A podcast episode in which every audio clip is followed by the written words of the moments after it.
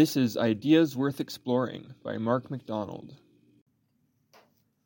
You're flying through the universe in your spaceship, seeing the sights, having a great time, and all of a sudden you see a black hole. Oh no, it's sucking you in, there's no escape, you're doomed, and it touches you and you're dead.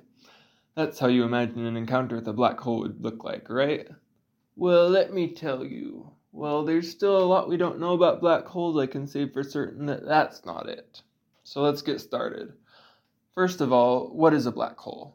Do they really exist, or are they just fun science fiction things like robots and lasers? Well, first of all, robots and lasers are real, and second of all, black holes are also real. And we even have pictures of them. Wait, but how can you have a picture of something that's basic identity is that no light is able to escape from it? I can explain, but in a minute. First, a black hole is a region of space that has so much gravity that nothing, not even light, can escape. The first inklings that something like a black hole could exist can be traced back to Einstein and his theory of general relativity, is what I thought I was going to say, but it turns out that the idea of a black hole is actually older.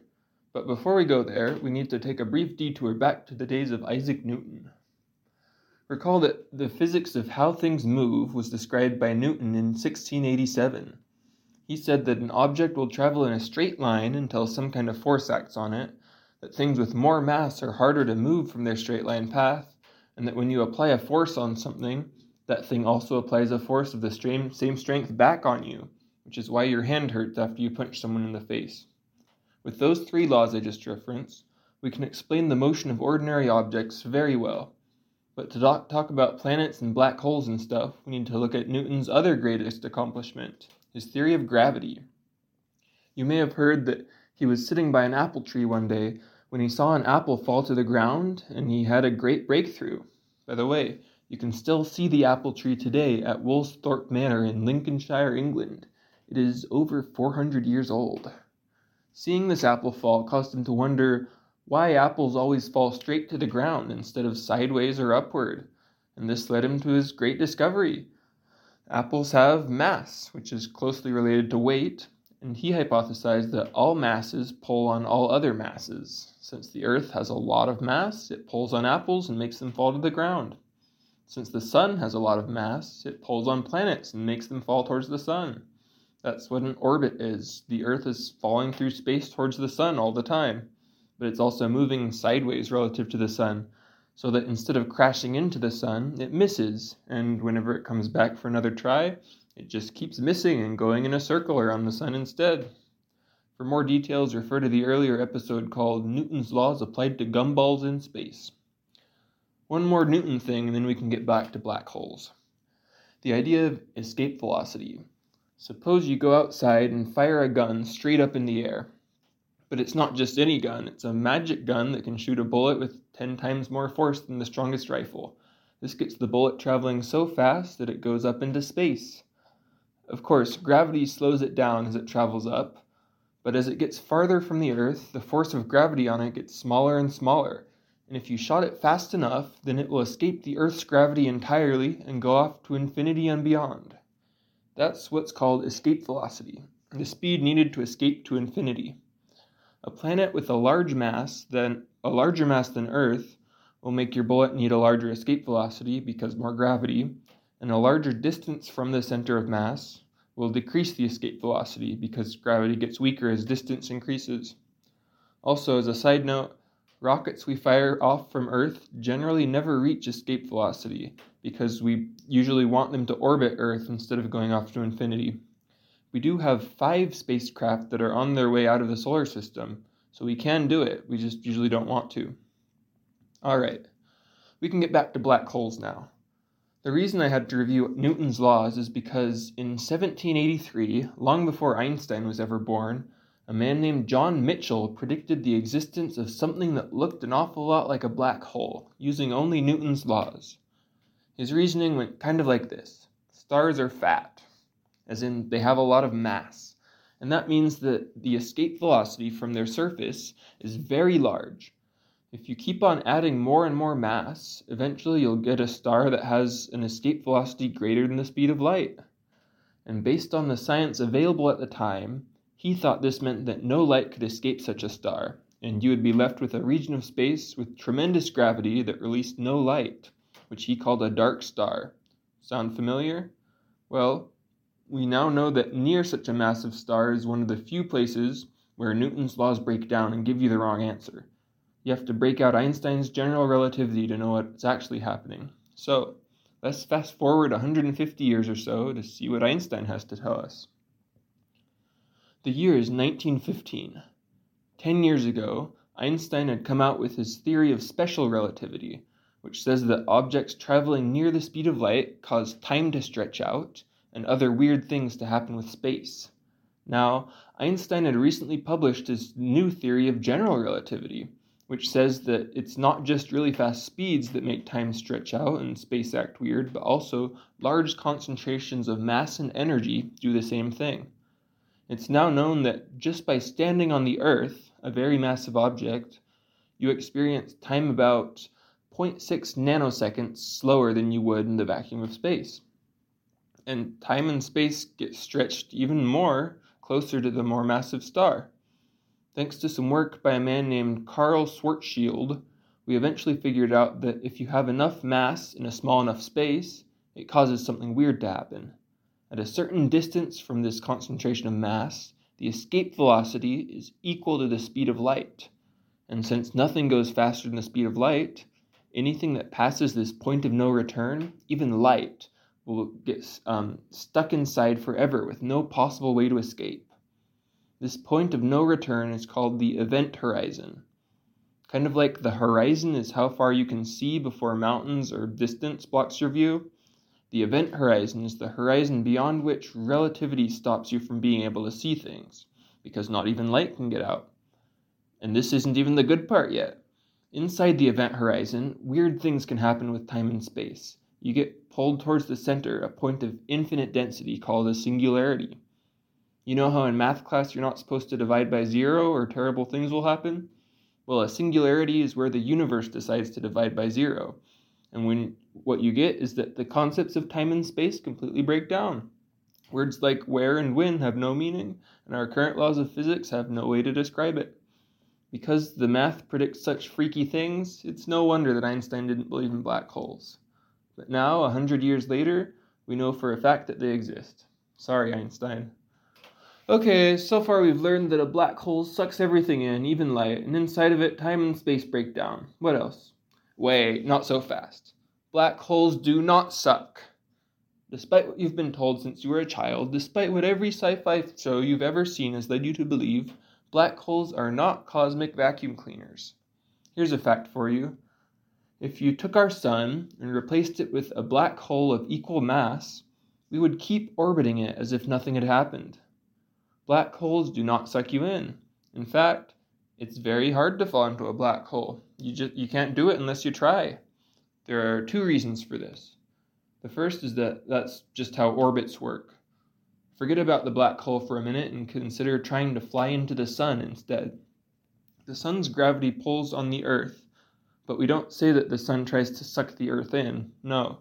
The earth is traveling at a high speed around the sun, and because of that, it orbits the sun instead of falling into the sun. The earth travels at about 30 kilometers per second around our sun. So to reach the sun, it would need to slow down by that much. By contrast, to leave the solar system, it only needs to speed up by about 12 kilometers per second to reach the escape velocity it would need. So it's more than twice as easy to send Earth flying out of the solar system than it would be to send it crashing into the sun. Supervillains take note. And everything that I've said about the sun also applies to a black hole of equal mass. If you're in a stable orbit around it, uh, you'll stay that way until you purposely decelerate or you collide with enough things in just the wrong way to slow down. The second reason that a black hole is hard to fall into is that black holes try to push you out. To steal a phrase from Ethan Siegel, black holes are like giant cosmic cookie monsters. A normal meal for a black hole is a cloud of gas or a star that gets too close. And both of these things are really big. A typical gas cloud is many, many times larger than our solar system. A star is not as big, but as it approaches the black hole, it will get spaghettified, or stretched out into little ribbons like spaghetti noodles. Compared to gas and star spaghetti, a typical black hole is tiny. If you replaced our sun with a black hole of equal mass, the event horizon would only be about 4 miles across. A typical black hole is a little larger, but only a little, and an event horizon of slightly more than 10 miles across is a good ballpark. So, as the black hole passes through a gas cloud or near a star, only a small amount actually hits the event horizon. The rest of it will only pass close by and probably start to orbit. Mass moving around a black hole is normally charged, electrons and protons, and as we discussed in the previous episode, accelerating a charged particle releases light. This light carries energy away and lets the matter sink closer to the event horizon. By moving charged particles, but moving charged particles also do something else. A moving charged particle creates a magnetic field, and a bunch of them moving together can make a very strong magnetic field. And what this all adds up to is that the magnetic field makes more than 90% of the infalling matter get spit back out at high speeds in jets. In fact, it may be as much as 99%. That's why I said that a black hole is like a giant cosmic cookie monster. Very little matter actually reaches the event horizon. Most of it just gets broken up and then spat back out. All of this is not to say that it's safe to approach a black hole. Oh no, far from it. But it's not the black hole sucking you in that you have to worry about. It's the matter orbiting the black hole, gas clouds and star spaghetti traveling near the speed of light that could rip a hole in your ship like a bullet through wet tissue paper that you should worry about. A black hole is not an inescapable vacuum so much as a hive of murder hornets ready to punch you full of holes. Of course, not all black holes have stuff orbiting them, so if you find an unarmed black hole, then you really don't have anything to worry about at least if it's a small one. If you think you're safe near a large black hole, then you clearly don't understand the gravity of the situation. For a supermassive black hole, once you get close enough, the difference in gravity between the side of you closest to the black hole and the side furthest away will be large enough to yank you apart. Stars aren't the only things that get spaghettified. You can do it too. For a black hole the mass of our sun, you'd actually have to pass the event horizon for gravity to be strong enough to spaghettify you. But for a supermassive black hole, it could happen much farther away. As a side note, you actually don't even need a black hole to get spaghettified. There's a different type of very massive body called a neutron star that'll do it too, but that's a whole nother story. Alright, we've had bits and pieces of it, but now we're going to talk about what a black hole looks like and the different parts it's made of. Let's start in the middle and work our way out. As mentioned, the center of a black hole, where all the mass is confined to a single point, is called the singularity. But that only happens if the black hole isn't spinning. If the black hole is rotating, which it usually is, then instead of a single point, you'll have a ring. Then it's called a ringularity. Moving out from there, you get to the event horizon, the point of no return I mentioned. If you cross the event horizon, you might not even realize it. There's nothing there to tell you this is the point of no return. But once you go over, there's no coming back. Farther out from the event horizon is the orbiting cloud of junk, called the accretion cloud. As matter orbits, particles collide with each other, and some of them gain enough energy to escape to infinity, while others lose energy and move closer to the black hole. The accretion cloud is made of particles moving near the speed of light, so they could rip apart your spaceship as easy as pie. The moving particles also release a lot of energy as light, which is why a black hole is visible and capable of being photographed. Sometimes the matter in the accretion cloud is released in jets along the axis of rotation of the black hole. Sometimes, looking through a telescope, we see spots in the sky light up randomly. That is sometimes a jet from a black hole, shining brighter than the entire rest of the galaxy it's sitting in. And finally, between the event horizon and the accretion cloud is a region of nothing. It's not past the point of no return. If your spaceship is fast enough, then you can still accelerate out of it. But past this point, there are no stable orbits. This isn't a thing that happens with Newton's laws. You need Einstein to explain it. But in this region, the black hole actually does end up sucking you in. Yes, I lied to you black holes do suck, but only a little. This region is very small. If our sun were compressed into a black hole, then to get to this region that sucks you in, you'd have to go quite a ways past what is currently the surface of the sun. So don't worry about it. You'll die from the accretion cloud long before you even get there. Okay, the hard proof of black holes' existence. We have pictures. In 2019, a single photo was released that showed the combined efforts of 13 of the world's greatest radio telescopes. No single telescope was enough. They had to combine signals from all 13 to get the information they needed. And they couldn't combine the signals in real time. In fact, there was so much information to work with that they couldn't even send it over the internet.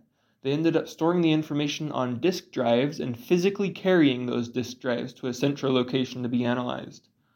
The South Pole telescope was in the middle of winter, so it had to wait several months to be able to ship their data. But they did it. We currently have images of two different black holes. One of them is in a far off galaxy, but the other is a supermassive black hole in the center of the Milky Way. It's called Sagittarius A star, and it's 4.6 million times more massive than the Sun. The image looks kind of like a glowing donut. That's the accretion cloud you see, the gas and stars that the black hole is devouring, letting out their last calls of help before they're torn apart by the lump of blackness in the center. Moving on. I've mentioned supermassive black holes several times now. What exactly does that mean? Well, they're like normal black holes, except instead of just being massive, they're super massive. Okay, that probably wasn't very helpful. Let me back up. When I say normal black hole, I'm referring to what's typically called a stellar mass black hole, or a black hole that has a mass only a couple times larger than our Sun. These typically form when a large star dies explosively. When a large star uses up all its fuel, the pressure inside drops enough that gravity takes over and causes the star to collapse in on itself violently. This creates a supernova, the biggest explosion humans have ever seen. And if the star started out the right size, then the mass remaining in the center will have been compressed enough to collapse into a single point and form a black hole. Stellar mass black holes are formed by stars collapsing, and they usually end up between 3 and 10 times more massive than our Sun. But there's also another type of black hole that we've observed out in space.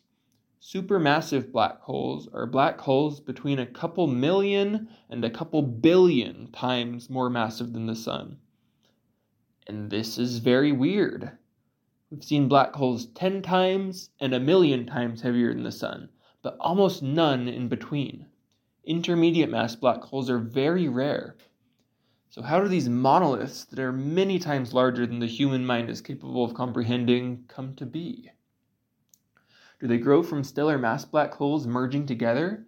Or did they start as primordial black holes created just moments after the Big Bang? Yeah, we don't actually know. There are problems with both theories. But there's a supermassive hole in the center of most galaxies that we've been able to look at, so that's kind of neat.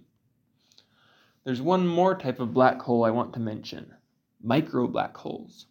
This concept was introduced by Stephen Hawking which is a name that will come up quite a bit if you start a serious study of black holes. The idea is that any amount of mass compressed down small enough would form a black hole. If you compressed Earth enough, then it would become a black hole. But you'd have to compress it down to 1.77 centimeters, or less than an inch. According to vanilla general relativity, you would be you would become a black hole if you were compressed down small enough but you would have to be compressed to 10 to the negative 25th meters, which is 1 million billion times smaller than an atom. Also, when you add in quantum stuff, you get a new theory that says that the minimum mass a black hole can have is 10 to the 16th kilograms. So, if for some reason instead of being buried or cremated, you've always dreamed dreamed of having your body turned into a miniature black hole after you're dead, I'm afraid you're out of luck. Also, we still haven't ever seen any evidence that micro black holes exist in nature. It might just be something that's conceptually possible but impossible to realize. So, even after all this, you probably have one more question. What would happen if you fell into a black hole? Let's put everything together and go over it step by step. First of all, as I said before, it is very hard to fall into a black hole by accident, so assume you are purposely steering your ship into it because it is the deepest desire of your heart to die in a black hole. Okay, sure. Assume you make it past the murder hornet defense system that's the accretion cloud without having your ship torn to bits. Assume that it's a small enough black hole that you're able to approach it without getting spaghettified. So you approach the event horizon, where space time is bent enough that Newton's laws um, no longer tell you how things move, and you have to consider Einstein's relativity. In the episode about relativity, we talked about how time passes differently when you're moving really fast.